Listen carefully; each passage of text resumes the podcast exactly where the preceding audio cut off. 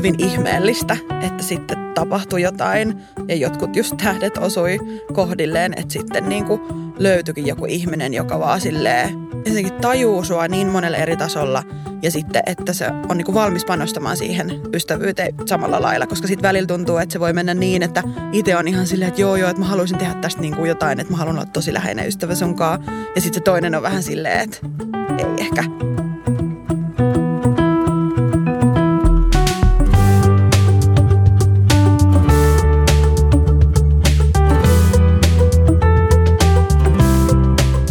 Kun Caroline Sunner ja Meriam Trapelsi tapasivat ensimmäisen kerran, he eivät tienneet, että tässä on alkamassa ystävyys, joka muuttaa elämän.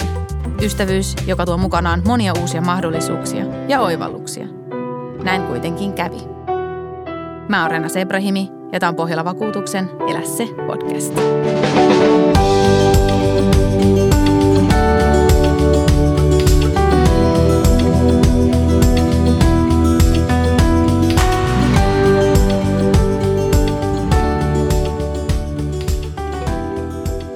Caroline ja Meriam, missä te tapasitte ensimmäisen kerran? Me tahdottiin kuules tuolla kuudennen linjan tanssilattialla. Sinne olin salakuljettanut tuolla omissa rintaliiveissäni muutaman minipullon erilaisia viinoja ja sitten siinä vaiheessa oli toi minttuviina jäljellä. Tanssittiin siellä tanssilattialla, tuli joku tosi hyvä R&B-biisi ja sitten siellä oli Karo ja Hanna, eli Hanna on Karon puoliso ja sitten siellä me jotain yhdessä jorattiin ja sitten mä muistan – sen, että mä olin stalkannut Karoa aikaisemmin Instagramissa ja mä tunnistin, kuka se oli. Mä olin vähän, että oh my god, tämä on siisti. Tiedätkö, tämä on niin siisti tyyppi. Ja tota, sitten mä tarjosin sitä minttuviinaa Karolle ja Hannalle ja tota, ja, ja. Siitä se kaikki sitten lähti. No ei, mutta sitten jatkettiin, jatkettiin tai oikeasti sitten sille selvinpäin mm. ja jotenkin valossa, va- valossa mm. tavattiin vuosisadan rakentajat kilpailun bootcampilla 2017, valehtelenko? Ehkä, mutta 2017. Mutta siis tämä kaikki liittyy siis Ruskeat tytöt mediaan Joo, ja, kyllä, ja koko kyllä. Huvara on ollut perustamassa Ruskeat tytöt mediaa, niin sitä kautta siis tämä kaikki, Kaikki niinku tapahtuu. connection tapahtuu niinku sieltä. Et Joo. mä itse en ollut silleen ruskeat tytöt mediassa mukana muuta kuin sitten varmaan tämän illan jälkeen, niin mä olin töissä siis Vantaan tyttöjen tilassa, niin sitä kautta mä päädyin sinne bootcampille, koska me oltiin yhtenä osana tätä tämmöistä tiimiä, mikä lähti rakentamaan ja ideoimaan sitten erilaista ideaa Suomen nuorisolle. Joo, ja siitä tuli sitten loppupeleissä RTLit Akatemia, mikä on Joo. tälläkin hetkellä pyörivä ruskeille tytöille suunnattu, tai lähtökohtaisesti ruskeille tytöille Mm. suunnattu kirjoittajakoulu. Ja siis joo, me siellä bootcampilla sitten muistan, niin astuin siihen bussiin ja olin silleen, hmm, vähän tutun näköinen tyyppi, ei mitään havaintoa, mutta ehkä toi on se. Ja sitten istuttiin hetki aikaa siinä bussissa ja sitten öö, oli jotenkin käynyt kaikki tämmöisiä keloja etukäteen, että hei, että mitä jos mä nyt joudunkin jonkun ihmisen kanssa samaan huoneeseen, ketä mä en tunne ja mitä sitten, että mä oon tämmöinen lihava ihminen, mitä jos meidän täytyykin nukkua jotenkin vierekkäisissä sängyissä, mitä jos mun täytyy olla niin kuin jotenkin pienissä vaatteissa tämän ihmisen kanssa ja jotenkin oli semmoinen niin kuin jännitys siitä bootcampille menosta kokonaan, mutta sitten se oli hyvä, kun jossain vaiheessa siinä bussissa sitten niin kuin jotenkin nousi ne muistot sieltä kutosen tanssilattialta ja niin kuin takaisin pinnalle ja oli silleen, aha, tämä on tämä tyyppi. Jotenkin sit siitä, siitä se kaikki niin kuin lähti. Miten nopeasti teille synkkas? Teillä oli se kuudes linja, mm. hengailu, mm. mutta sitten se meni ja sitten tuli tätä vähän virallisempi Joo, kyllä tavallaan tapa. No siis kyllä mä muistan, niin kuin sillä koko bootcampilla, se oli siis varmaan pari päivää, olisiko me yksi yö oltu siellä. Niin kyllä Joo. mä muistan, että kyllä mä niin kuin mietin yhdessä vaiheessa siellä, että, pitääköhän toi tyyppi niin kuin oikeasti edes musta. Että, että mä muistan, että mä olin niin kuin jotenkin yrittänyt että se vähän keskustella ja kertoa jotain, että, että se juttu ja sitten se ei ihan ollut lähtenyt. Ja sit mä olin vaan, että perus minä jossain duunimoodissa, Niin, mutta mä oon myös, me ollaan kyllä keskusteltu tästä jälkikäteen myös, että mä oon kaksi ihmistä, että, silleen, että kun mulla on duunimode päällä, niin silloin mulla on duunimode päällä ja sitten tehdään bisnestä ja sitten jos, jos tota, jutellaan, niin jutellaan, että se on, se on tota, varmaan ollut jostain tämmöisestä kiinni, Mm, mutta en, mulla oli kyllä saman tien semmoinen fiilis, että kyllä Merja on hyvä tyyppi ja muuta, mutta mä muistan ehkä myös, että mä en ollut ehkä sen bootcampin aikana vielä jotenkin silleen, mä olin siellä duunissa ja jotenkin mä kelasin, että on nyt yksi tyyppi tästä ryhmästä. Ja jotenkin ehkä mä koen, että se johtuu myös semmoisista asioista, että oli jotenkin vaikea kohdata niin kuin toinen lihava ruskea ihminen ja jotenkin sitten niin kuin piti käydä vähän semmoista prosessia läpi siinä, kun rupesi käymään sitä kommunikaatioa, koska kukaan ei ole ollut näin lähellä pitkään aikaan. Että mulla on ollut tasan yksi muu ruskea lihava ystävä ennen Merjamia ja se oli Adasha Moore, ketä on niin kuin sit taas lapsuuden ystäviä ja ei oltu, oltu moneen vuoteen niin kuin silleen läheisissä väleissä. Ja mä huomasin, että siinä tapahtui jotain semmoista peilaamista, mikä oli mullistavaa ja jännittävää ja jotenkin vähän sheikkasi tota omaa korea, että varsinkin kun oli just ruvennut kelaamaan RTn kautta, eli ruskeiden tyttöjen kautta niitä omia ruskeuteen liittyviä asioita, niin mä luulen, että se tuli aika silleen nopeasti ja ehkä niin kuin en ollut ihan valmis sen oman ruskeusprosessin kanssa edes vielä niin kuin siinä vaiheessa. Nyt se on aikamoinen kuitenkin prosessi, jos sen avaa, että mitä kaikkea sitten siihen tuleekaan vasta. Ja on tosi mielenkiintoista, että Karolain sanot on jotenkin sen, että, että niinkin ihanaa on, kun tapaa jonkun ihmisen, jolla on tosi paljon niitä samoja kokemuksia, joka pystyy tosi henkilökohtaisella tasolla jotenkin niin kuin tunnistaa niitä asioita, mitä sä oot käynyt läpi, niin se voi olla myöskin tosi pelottavaa samaan aikaan, kun sä ensimmäistä kertaa kohtaatkin jonkun sellaisen ihmisen, jotka oikeasti jakaa tosi paljon niitä samoja kokemuksia, koska siinä on se – että onko mulla just nyt rahkeita ja resursseja käydä kaikkia näitä asioita läpi tämän ihmisen kanssa ja niin, miten mm. luontevaa se keskustelu sitten voikaan heti olla. Mm, kyllä, ja kyllä mä muistan, niin kuin, että, että se on varmaan ollut se niin kuin, koko sit siihen vuosisadan rakentajien liittyy semmoinen niin kuin pidempi, pidempi prosessi, missä tavattiin ja työstettiin sitä ideaa. Ja mä muistan, että joihinkin palavereihin tai tuommoisiin tapaamisiin me ollaan menty sille kaksistaan ja yksi niin kuin elävästi mulla on mielessä niin kuin joku – joku keissi, kun me ollaan oltu tulossa takaisin ja me ollaan istuttu aika pitkä bussimatka jostain Espoosta tai jostain niin kuin Helsinkiin. Ja sitten siinä me ollaan alettu juttelemaan siitä, niin kuin, että me molemmat tullaan jotenkin tosi sellaisesta samanlaisesta sosioekonomisesta taustasta, että ollaan lähiölapsia ja, ja on ollut aika vähävaraiset perheet ja että mitä kaikkea siihen semmoiseen lähiöidentiteettiin liittyy. Ja, ja sitten me mentiin niin kuin tosi syvälle, että me ruvettiin puhua jostain niin kuin omista raha-asioista ja sellaisista, mitkä on niin kuin super itselle ollut sellaisia niin kuin henkilökohtaisia, tai ei todellakaan avannut kenellekään, mutta sitten jotenkin, kun sillä toisella oli niitä samanlaisia kokemuksia, sitä samaa niin kuin pohjaa, niin sitten se lähtikin yllättäen helposti. Ja mä luulen, että se on ainakin mulle ollut semmoinen sitten niin ehkä se keskustelu. Että sitten on tajunnut, että okei, että tämä on nyt jotain, mistä mä haluan pitää kiinni ja mitä mä haluan niin kuin vaalia, jotta mä haluan niin kuin silleen vahvistaa vielä.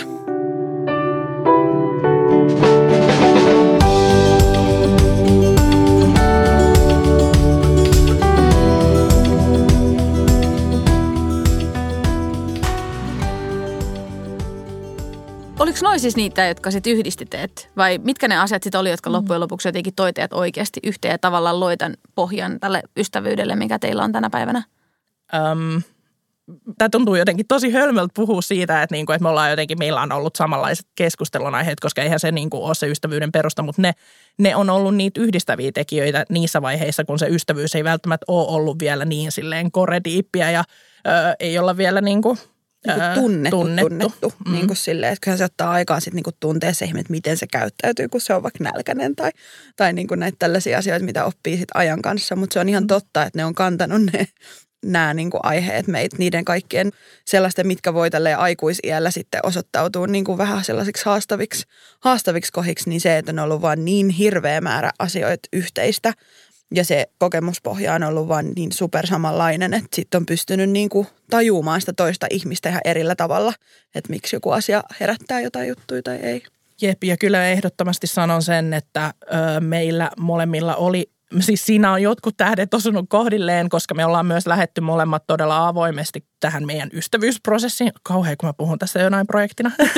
Mutta sillä alkoi ja sillä loppu. Sillä alkoi ja sillä, no ei, loppu ei ole vielä näky, näkyvissä, mutta äm, se on ollut niin kuin yksi iso tekijä, koska mä myös koen, että mä en hirveän helposti lähde tämmöisiin ihmissuhteisiin. Mä en tiedä, mikä sun fiilis on, mutta – Hei, siis mähän elin, tai niin kuin vuosia mä olin ajatellut, että mun ystävät on tässä. Että mä oon saavuttanut sen pisteen, että nyt tää on niin hankalaa niin kuin ystävystyminen tässä aikuisena, että mulla on nämä kolme semiläheistä ystävää ja näillä mennään ja ei voi mitään. Et tuntuu, että kaipaisi vähän jotain ja ei ihan niin kuin, ei ihan ole se oma paikka niin kuin siinä, siinä sen kolmikon sisällä välttämättä, mutta että et ei voi mitään ja vähän silleen luovuttanut jo. Niin sitten oli se hyvin ihmeellistä, että sitten niin kuin tapahtui jotain ja jotkut just tähdet osui kohdilleen, että sitten niin kuin löytyikin joku ihminen, joka vaan silleen ensinnäkin tajuu sua niin monella eri tasolla ja sitten, että se on niin kuin valmis panostamaan siihen ystävyyteen samalla lailla, koska sitten välillä tuntuu, että se voi mennä niin, että itse on ihan silleen, että joo joo, että mä haluaisin tehdä tästä niin kuin jotain, että mä haluan olla tosi läheinen ystävä sunkaan. Ja sitten se toinen on vähän silleen, että ei ehkä. Niin et, Mulla on tässä ihan tarpeeksi niin, näitä tosi niin. hyviä ystäviä, että sä voit olla tällainen ok-frendi tuossa vähän etäämmältä. Just. Tähän on niinku ehkä just se välillä varmaan haaste, kun puhutaan siitä, että kun aikuisena tavallaan tulee uusia ihmisiä elämään ja ystävystyminen aikuisena usein sanotaan, että se on aika hankalaa. Ja se vaatii ihan erilaisia tavallaan niin sanottuja setappeja tai jotenkin tätä niin kuin mahdollisuuksia edes, että se voi niin kuin tapahtua oikeasti. Niin mitä te olette mieltä siitä, että onko vaikeampaa aikuisena – ystävystyä, luoda uusia ystävyyssuhteita. Joo, kyllä mä uskon, että on, koska sitten on se arki, sitten saattaa olla kumppanit ja puolisot ja lapset ja sitten ihan vaan se, niin kuin, että sä haluat niin kuin myöskin vaan viedä sitä sun omaa juttua eteenpäin ja siihen niin kuin panostaa. Niin sit, että sitten varsinkaan, jos ei ole varma siitä, että se toinen ihminen on yhtä lailla mukana siinä, niin sitten se tuntuu vähän silleen, että haluatko mä pistää tähän nyt näitä paukkuja, jos mä en ole edes varma, että ajatteleeko toinen ihminen samalla tavalla. Ja se on niin kuin pitkälti sama parisuhteissa ja ihan niin kuin silleen, että jos alkaa deittailemaan jotain. Että niin kuin siinä on ihan hirveästi yhtymäkohtia. Ja että mä jossain vaiheessa myös tajusin, että, että mä haluan myös panostaa mun ystävyyssuhteisiin ihan samalla lailla, kun mä panostan parisuhteeseen. Ja että ne on yhtä tärkeitä niin kuin ihmissuhteita mulle, että koska välillä tulee arvotettua ja ajateltua, että se parisuhde on se, niin kuin se, se kaiken niin kuin kattava ja se kaikki, mistä haluaa sen kaiken. Ja sitten kuitenkin mä jossain vaiheessa että mä en voi vaatia mun parisuhteelta kaikkea sitä, että mä voin myös niin kuin ottaa siltä parisuhteelta jotain aspekteja pois ja saadakin ne sieltä ystävyyssuhteista. Ja sitten niin sit se on paljon ba- enemmän niin kuin balanssissa.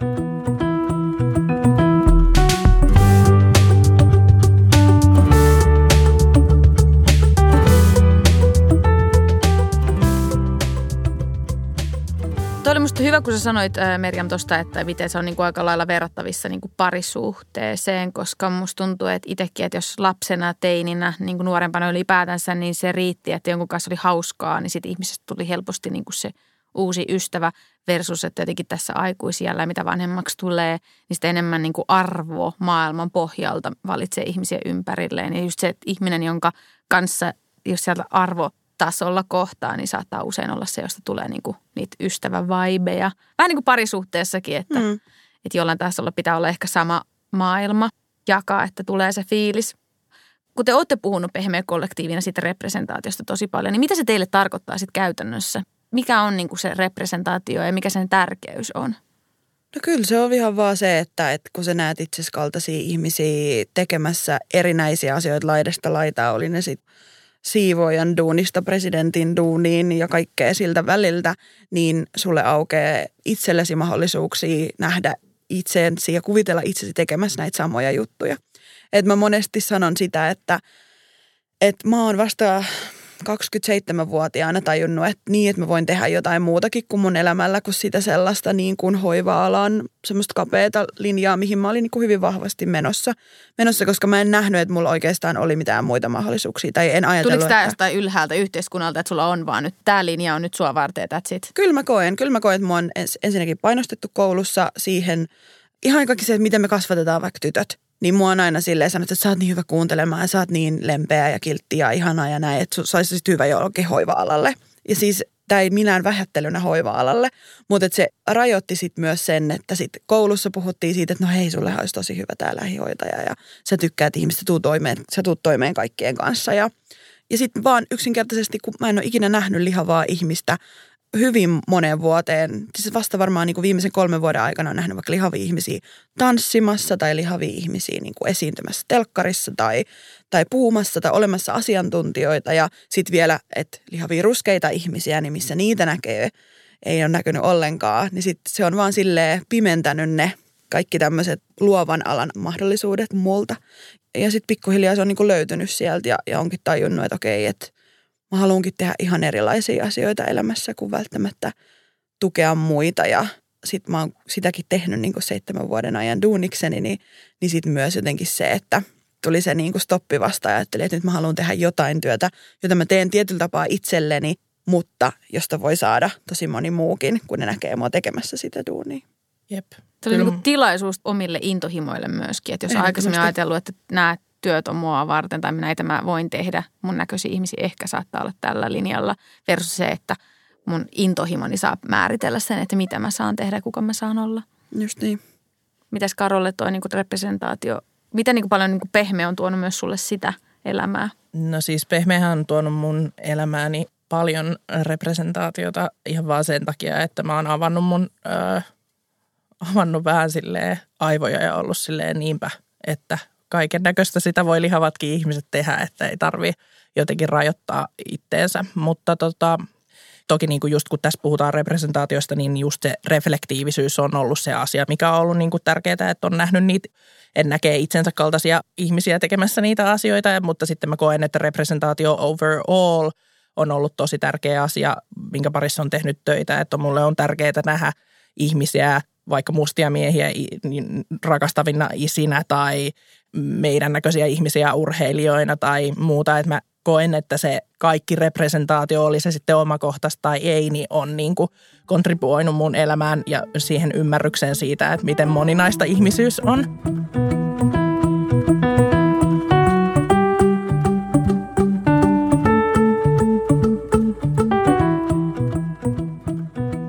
Miten te olette muuttanut toisten ajattelua siitä, kun te olette tutustunut? Oletteko jossain asioissa pystynyt jotenkin muokkaa tai muovaamaan toistenne ajatusmaailmaa? Joo. Vähän varovaisesti. Voisi avaa semmoisen, semmoisen himmeen listan vaan, että mitä kaikkea on auennut jotenkin tämän ystävyyden kautta, mutta siis ehdottomasti ainakin tämmöinen asia, mitä tässä nyt harjoitellaan jatkuvasti edelleen, niin on ollut tämä, miten ei määritellä itseänsä pelkästään niin kuin sen, sen kautta, että miten hyödyllinen on ja miten paljon tekee töitä, että se mun koko maailmankuva on jotenkin kääntynyt sen kautta, että mä oon ihan niin kuin arvokas ja tarpeellinen, vaikka mä en ole 24-7 koko ajan töissä, vaikka silleen välillä siihen sorrun edelleen, mutta yritän päästä siitä pois. Ja olen huomannut myös, että se on vaikuttanut muuhun täysin siis silleen, että mun työskentely on tehokkaampaa ja mä oon niin kuin, käyttäydyn järkevämmin omien työasioiden kanssa. Mutta myös ihan vaan semmoisestakin asiasta, että mitä niin kuin ystävyys ylipäätään on.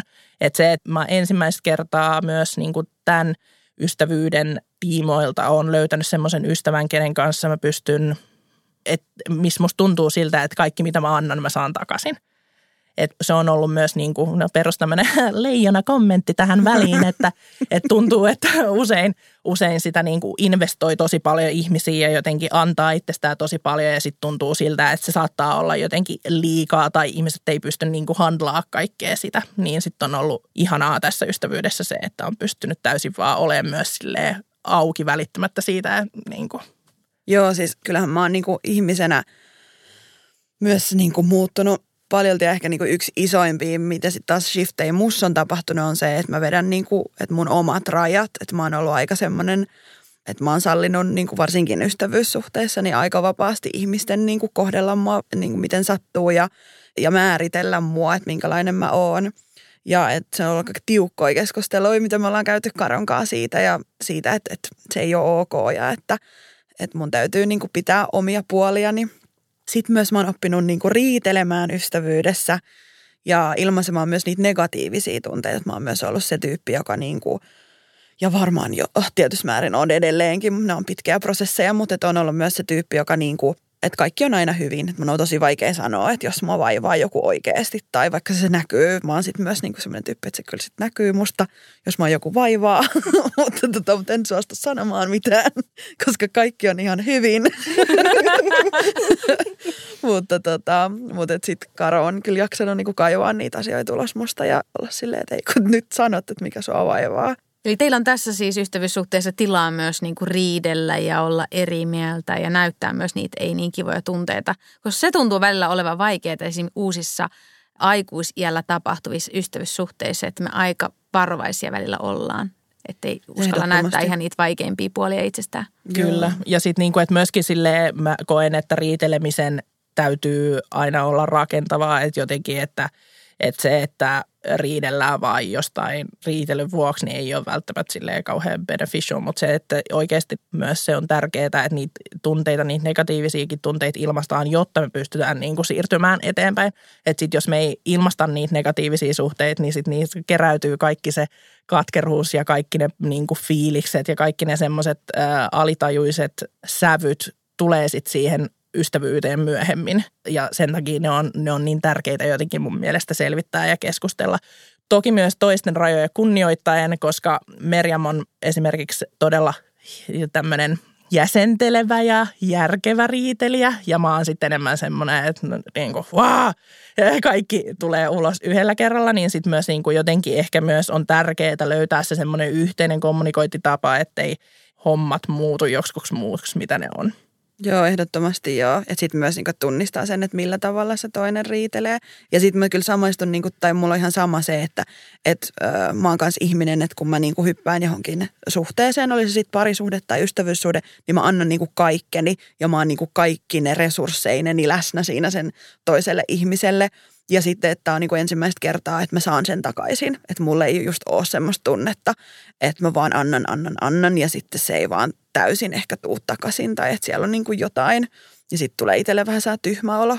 Jep, ja se tulee ihan täysin vaan siitä, että me tullaan molemmat myös semmoisesta taustasta, että meillä on ollut se semmoinen tarve kuulua joukkoon ja että se on selkeästi jättänyt myös tosi vahvoja semmoisia traumaja siitä, että mitä se niin kuin naisten välinen ystävyys voi olla ylipäätään, tai oli nyt kyse naisesta tai kestä tahansa, mutta niin kuin anyway, että se antaa sen niin kuin semmoisen, että ei tarvi elää siihen stereotypiaan siitä, mitä on niin kuin jotenkin kätkeytynyt tonne omaan tunnemuistiin.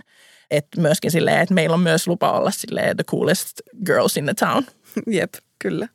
Se on ollut niin kuin jotenkin niin ihana teidän kanssa keskustella.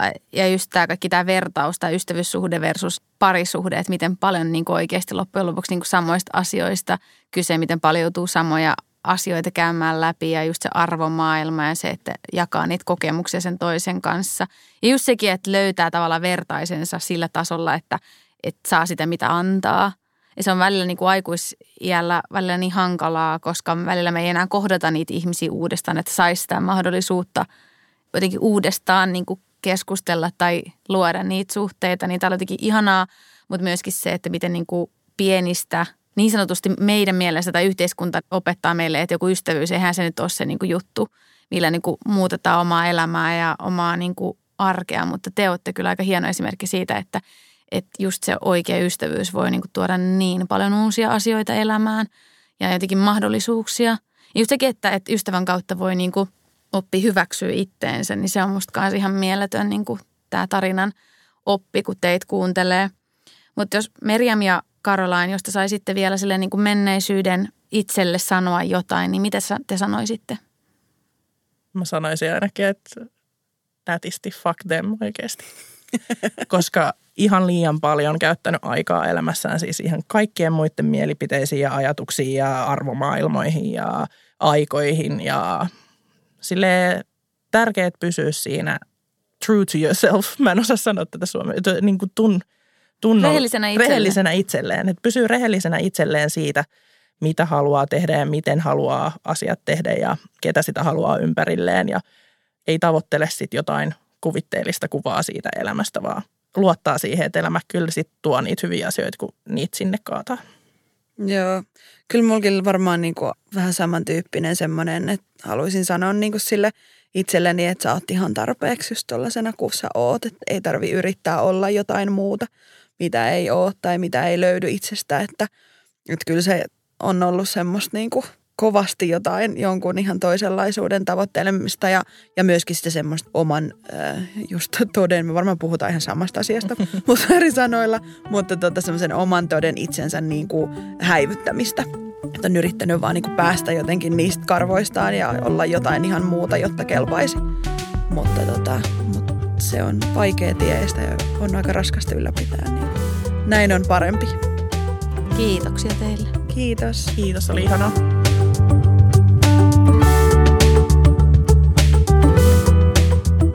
Löydät kaikki Elä se jaksot Spotifysta, Apple Podcasteista ja muista yleisimmistä podcast-palveluista. Kiitos kun kuuntelit ja muista, elä se.